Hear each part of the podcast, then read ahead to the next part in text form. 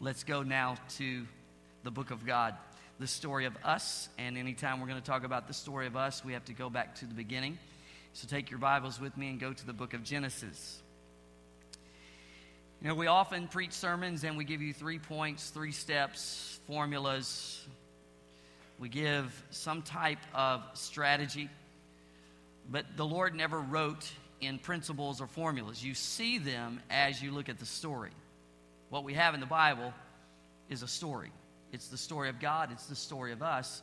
And as we study the story, we learn who He is and what He's done, and we learn how to live that out, and we do live it out in a strategic way. But I want us to go back today to the beginning in Genesis. Our focus will be in chapter 3. But you know, in chapter 1, we see the first glimpse of our amazing God and he's so powerful that you see he, he can't help but create. And how amazing is his creation. The ultimate in joy and creative power is our God. He continues on until he creates this garden, and in that garden, he places the man and the woman, their names Adam and Eve. He gives them more yeses than we can count and one no. However, we know the story. They partake of the forbidden fruit, the one no. And your Bible perhaps has, when you get to chapter 3, in that part of the scripture, either the man and woman sin or the fall of man. The fall of man. I want you to pick up the reading with me. We're going to go to verse number 8. Verse number 8. This is Genesis chapter 3. When the cool evening breezes were blowing, the man and his wife heard the Lord God walking about in the garden. So they hid from the Lord God among the trees. Then the Lord God called to the man, Where are you? He replied, I heard you walking in the garden, so I hid. I was afraid because I was naked. Who told you that you were naked? The Lord asked. Have you eaten from the tree whose fruit I commanded you not to eat?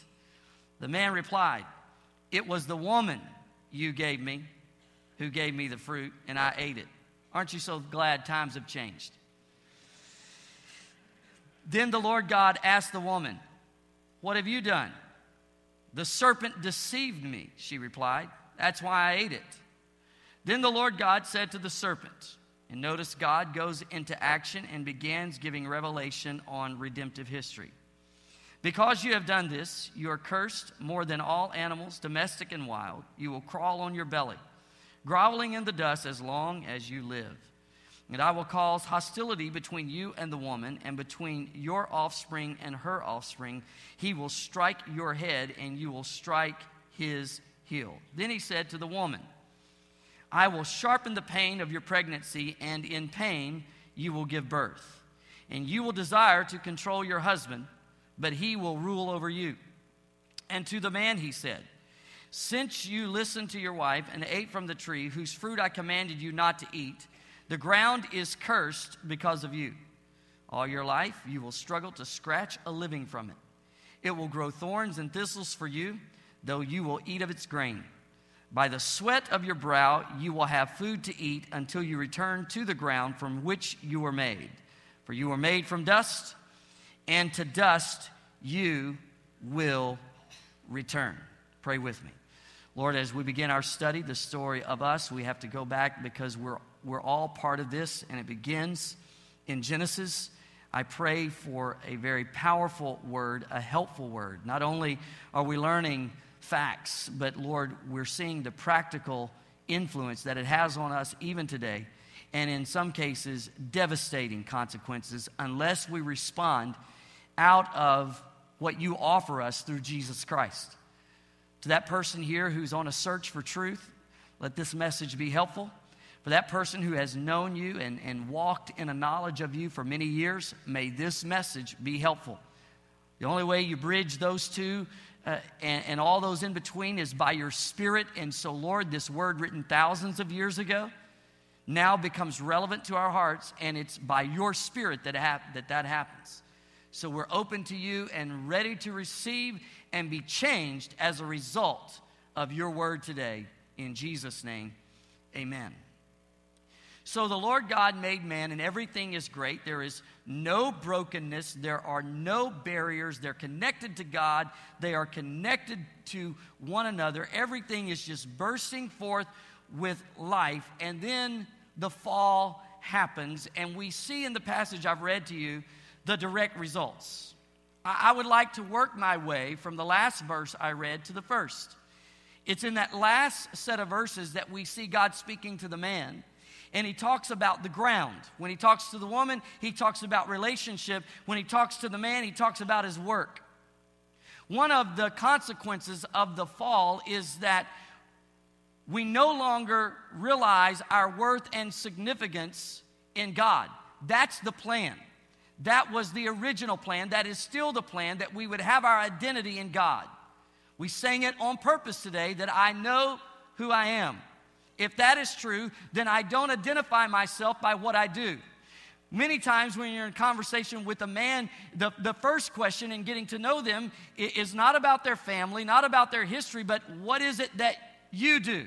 Because we are so closely identified by what we do. We often find our worth, our affirmation in what we do. So we go crazy with this with this ambition that is an unholy ambition, all trying to fill the void in our heart, seeking worth, seeking significance out of what we do rather than who we are and whose we are. It is a consequence of the fall.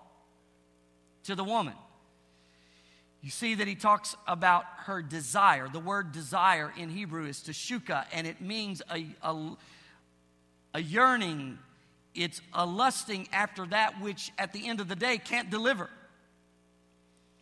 Pursuing that which can never provide the fulfillment.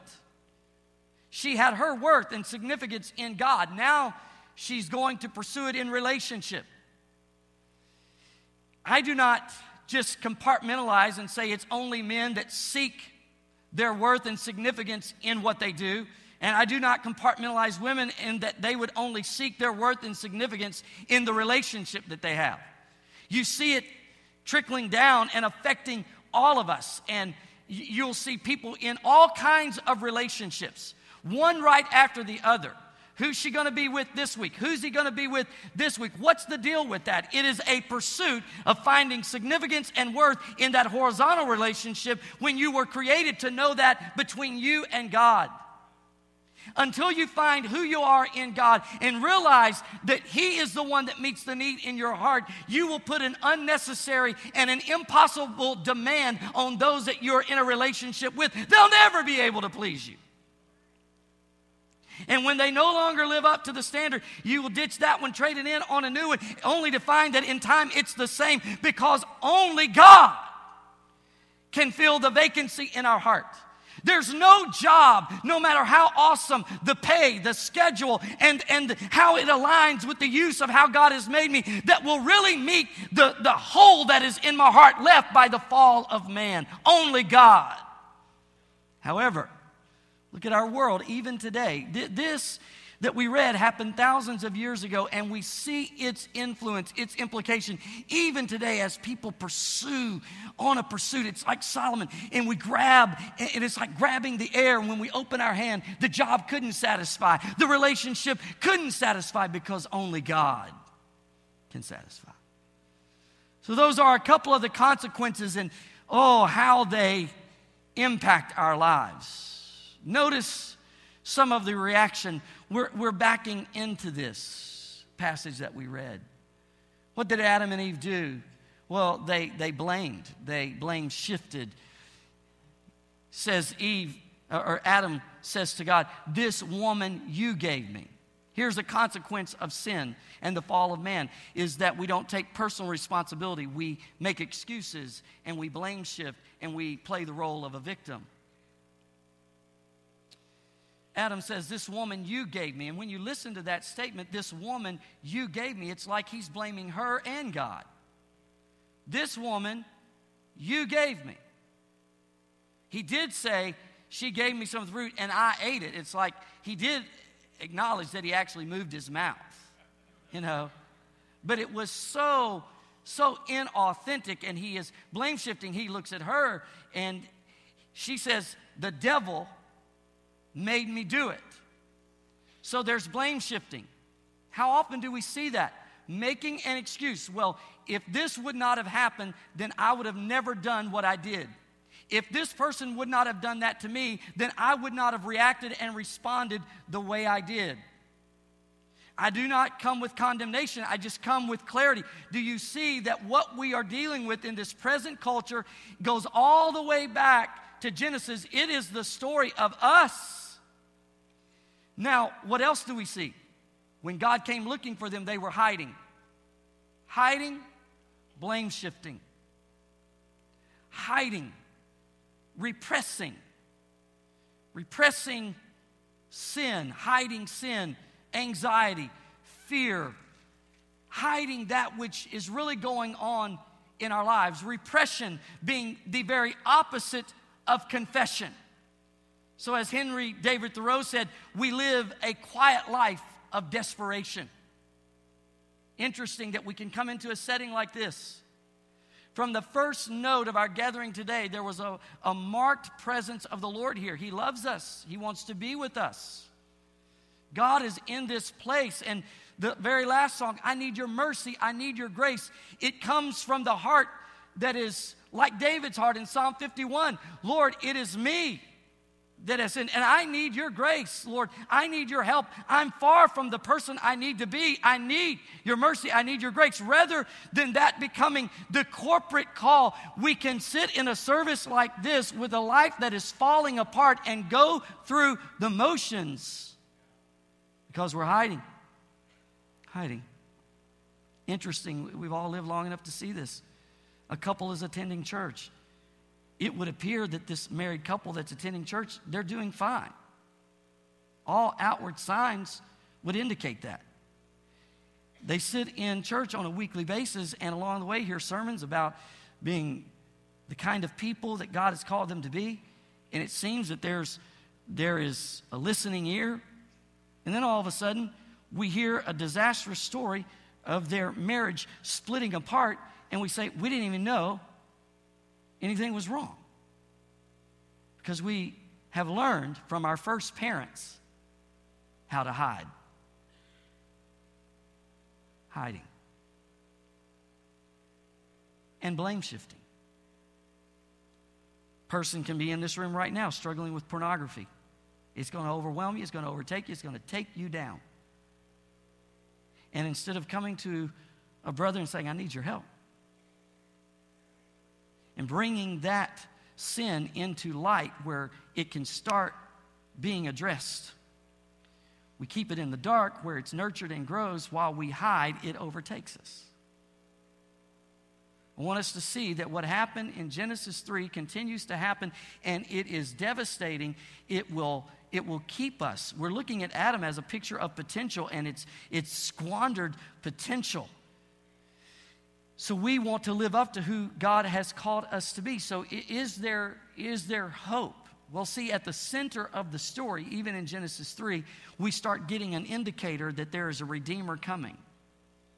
When you come into the New Testament, you see powerful, powerful words. And the words I'm about to read to you are the words of hope in a situation for those who are finding sin in their life and overtaking them and destroying them. This is the answer for the pursuit of trying to find significance and worth in someone rather than God. This, what I'm about to read to you, is the answer for finding worth not in something that you do, but then who you are in God. See, God created us, and the original plan was that was supposed to be enough.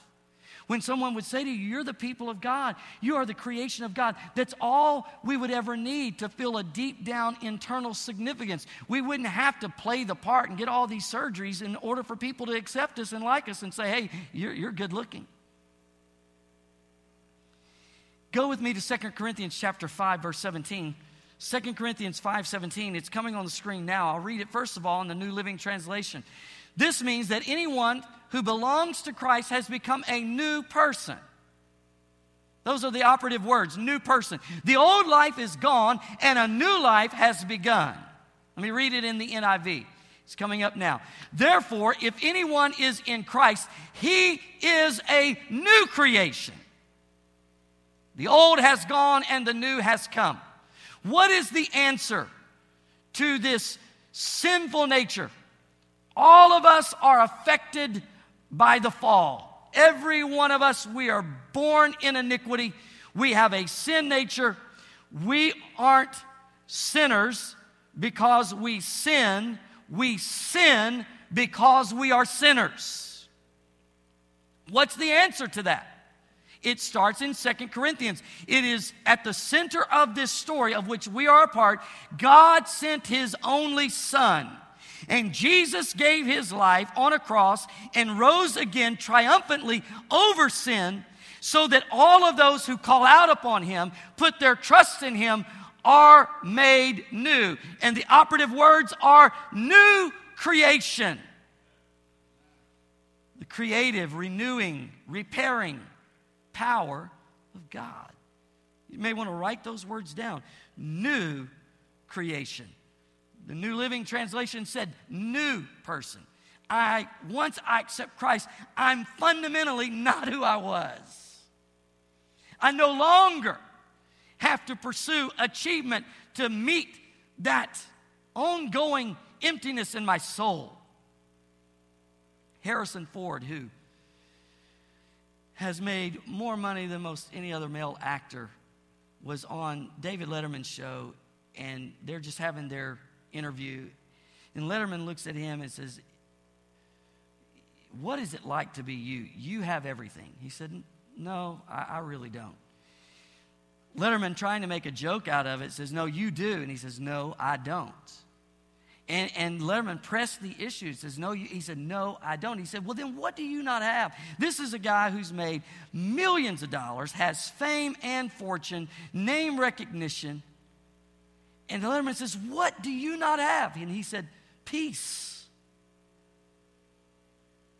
Because you can't find that in what you do.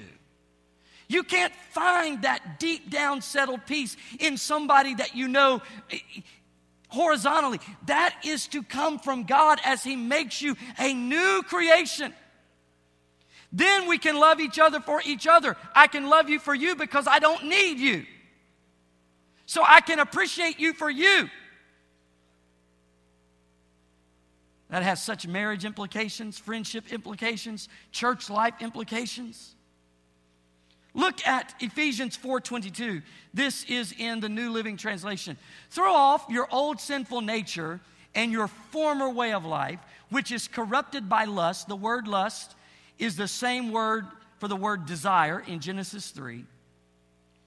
Which is corrupted by lust and deception. Instead, let the Spirit renew your thoughts and attitudes.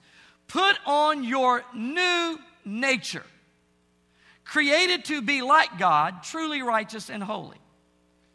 NIV. You were taught, with regard to your former way of life, to put off your old self, which is being corrupted by its deceitful desires, to be made new in the attitude of your minds. The scripture is huge about the attitude of our minds. Continue.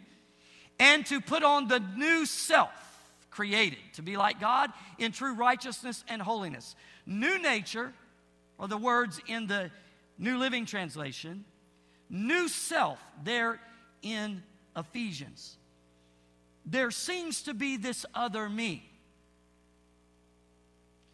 There's this me that wants to honor God, serve God for all the right reasons. Then there's this other me, this other voice, this, this ongoing dialogue in my head that is carnal, that is wrong, that is twisted.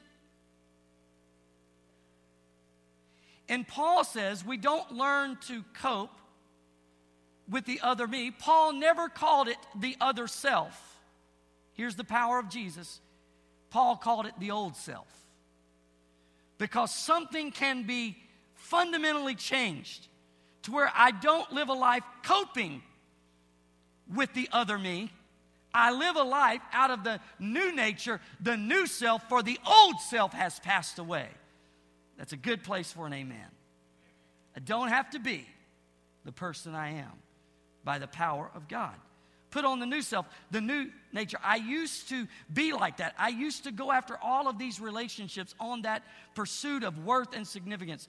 I would go after this degree and this job, whatever your story would be, trying to find that peace. But I don't have to do that anymore because I have the new self given to me in the grace of God, the new nature given to me. Here's 1 Peter chapter 1 verse 3, New Living Translation. All praise to God, the Father of our Lord Jesus Christ. It is by his great mercy that we have been born again. Because God raised Jesus Christ from the dead. Now we live with great expectation. NIV. Praise be to the God and Father of our Lord Jesus Christ. In his great mercy, he has given us new birth into a living hope through the resurrection of Jesus Christ from the dead. New creation, new self, new birth. Here we are seeing the power of the gospel to redeem, revalue, renew, repair. It's the power of God so that I die to some ways that were never able to satisfy. And I am alive to a whole new living way given to me by the resurrection of Jesus Christ from the dead. I now have a living hope. Often in conversation with people, you perhaps have had this happen. You're talking to someone and you're getting into a conversation and you realize you're treading on thin ice with them, and they may even say to you, Don't go there with me. That subject, that area is too painful. The sin was too ugly. The circumstance was too hard, and they have compartmentalized that off, and it's like, Don't go there with me. Here is the power of the gospel. The power of the gospel is to to go deep into our heart and soul to what really drives us. And the Lord will never be content to accommodate the don't go there with me attitude. He's going there. Because life will never function until you let Him go there. Life will never work unless you allow His Spirit to go there. He's interested to bring you together a wholeness, mind, soul, and body. The gospel is clear. The Lord's going to go there and He will work there. That's why sermons like this can create tension. I talk about hiding and then I reference pornography or a marriage that looks great, but and, and people start going, oh my God, he, he's getting too close. And we feel the tension. Church, on occasion, has got to be a place where in the gospel of God, the tension is created to help us to come to grips with who we are so that we are given the opportunity to quit hiding, quit blaming, and find God's grace. Satan wants to divide and conquer, he wants to keep you in hiding. Oh, you're in a crowd of people, but you have your secret. You have all that stuff going on, and yet you've got a veneer of church and a veneer of religion and a veneer that everything is fine. But beneath the surface, there is some major stuff. And unless it's dealt with, it's going to bring you down. And we've got to have services where someone says, Come out of hiding. And then, church, we have the kind of loving atmosphere where it is safe to no longer repress, but confess that we might find grace and help in the time of need. If we confess a struggle and it means we are no longer accepted because, oh, I can't believe. We live in hypocrisy by forgetting what goes on in our own lives, and we are no longer the church of the living God. We are a religious institution, and we have become a country club where we pay our dues. We are no longer a hospital for the sick where they can come and find a healing Jesus. May this be a safe place because somebody needs to come out of hiding today. And they're scared that if they respond to God, how we may think about them. This is a safe place where sin abounds. Here's the word grace does much more abound. It doesn't mean consequences are eliminated. It doesn't mean there, there's not perhaps a, a, disciplinary pattern of which you need to follow in order to recover your life, your testimony, your reputation, but it says you don't need to hide another moment, not another day, not another. I pray the spotlight of God's presence so bright right now that it brings your true heart into the light. No hiding, and watch this no blaming. No blaming. If someone crossed the line with you, it was abusive, it was horrible, but it's destroying you. Martha Tennyson taught us the person who hurt us can't heal us. You take responsibility for your heart and bring it before God. No excuse making, no blame shifting. Let God go there with you. Michelangelo is known for some of his famous artwork, but there's a museum in Florence, Italy that holds the, the more unknown.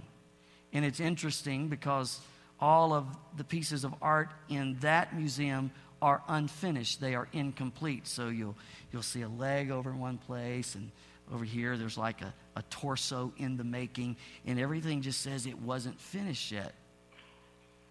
And he gave a word to all of those pieces in that museum. He called them captives. They were in process, they were becoming, but their full potential has not been realized. Potential. God given potential put in every one of us a mind that can think, a, a body that functions, gifts and talents and skill sets and time, influence on those around us watching us. An incredible life. And, and we don't want to go through life a captive, unrealized potential, a half man almost what we could have been, but never just coming to God for the new birth, the new creation, the new self that then can go on because as many who are the sons and daughters of God to those he gives the power to become. So in God you can become all that he created you to become. It's a life of freedom. That's why Jesus' first message, his first sermon goes into the temple and he gets the scroll. He could have preached from anywhere, but he unrolls the scroll and he goes to Isaiah. He quotes Isaiah, which was all about himself, and he says, I have come with an anointing to set the captive free. And when he sets the captive free, it's now you're, you're no longer who you were. There has been a fundamental change, new birth, new creation. Old things have passed away. Now you walk it out in the transformational power of God, becoming all that he created you to be. Standing before him one day, as we all will, saying, Lord, I lived of life, not of unrealized potential but I maximized the potential of who I was, who you made me, and the life you gave me. No more hiding, no more blaming, no more pursuing that deep down significance in what we do or who we know, but all from Jesus grace, mercy, power. Set free, a whole new day a whole new life. When my daughter Lindsay was just a very little girl, she came out of her room crying down the hallway into the living room where I was, and her little hand was all tangled up in her hair. And as she pulled, she would cry. As she was trying to set herself free, it was creating more pain. I said, Lindsay, look at me and listen to me. If you'll just stop doing what you're doing, I'll get it untangled. If you keep doing it, if you keep pulling and you keep trying, it's only going to get worse and the pain will continue. If you'll stop, I'll work it out. And the father took his hands, reached into the tangled mess, and began to undo and set her free. Quit trying to fix yourself. Because the more you do, the more tangled you will become. Put your hands in the hands of your Father, your Creator, and say, I need your mercy. I need your grace. And He will set the captive free. Let's pray.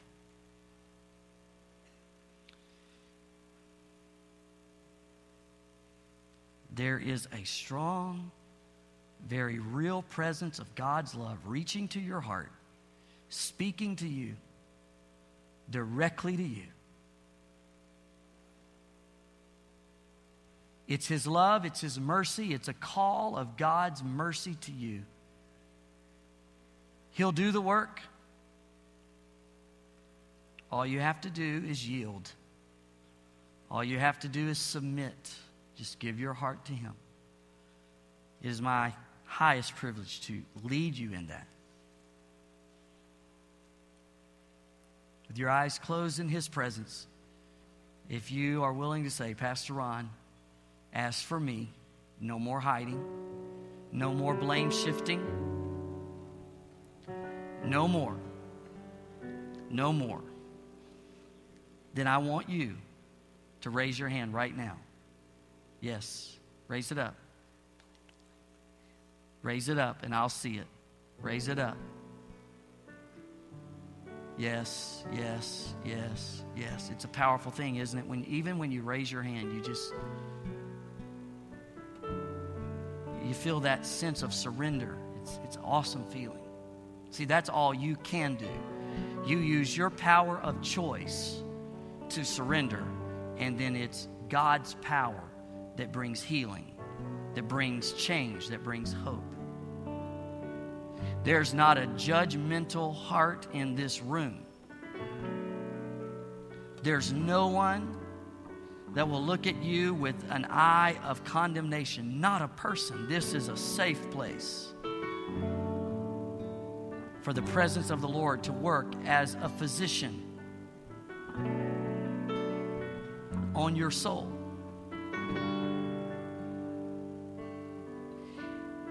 You may know the Lord, but there's still this brokenness and a barrenness going on.